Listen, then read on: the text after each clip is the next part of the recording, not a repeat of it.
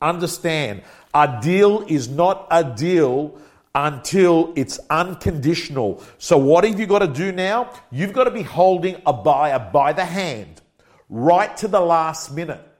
Real estate now has moved to being transactional with buyers and it's become relationship. I'll tell you why.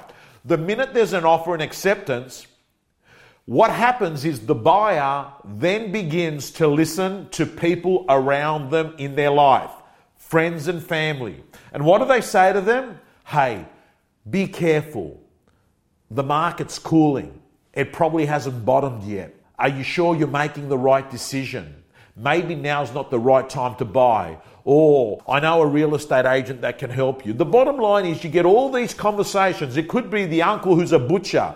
It could be a friend who's a plumber. All I'm saying is if you're not talking to your buyers on a daily basis, someone else might be. And what's actually going to happen is that the tendency of the sales going from offer and acceptance to unconditional decreases when the market is not hot. And understand that you no longer can rely on open homes as a strategy just to make sales.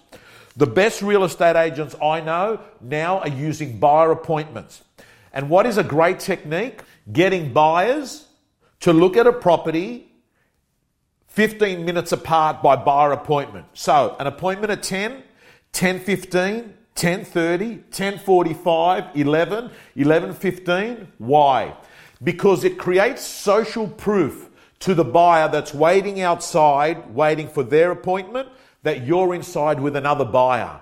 And you need that in this market because what social proof says is people do what other people are doing. And you want to show that you do have buyers for that property.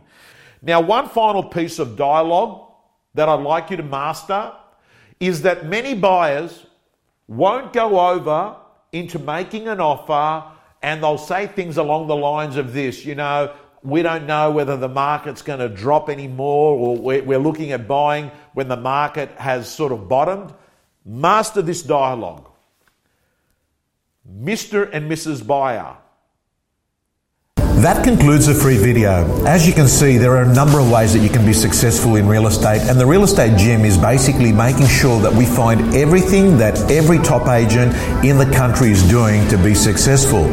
Real Estate Gym members get all their tools, templates, all their scripts, all their information so they can design their own personal system to success. The Real Estate Gym doors are closed. You can get on the waiting list for the next opening. Just go to realestategym.com.au.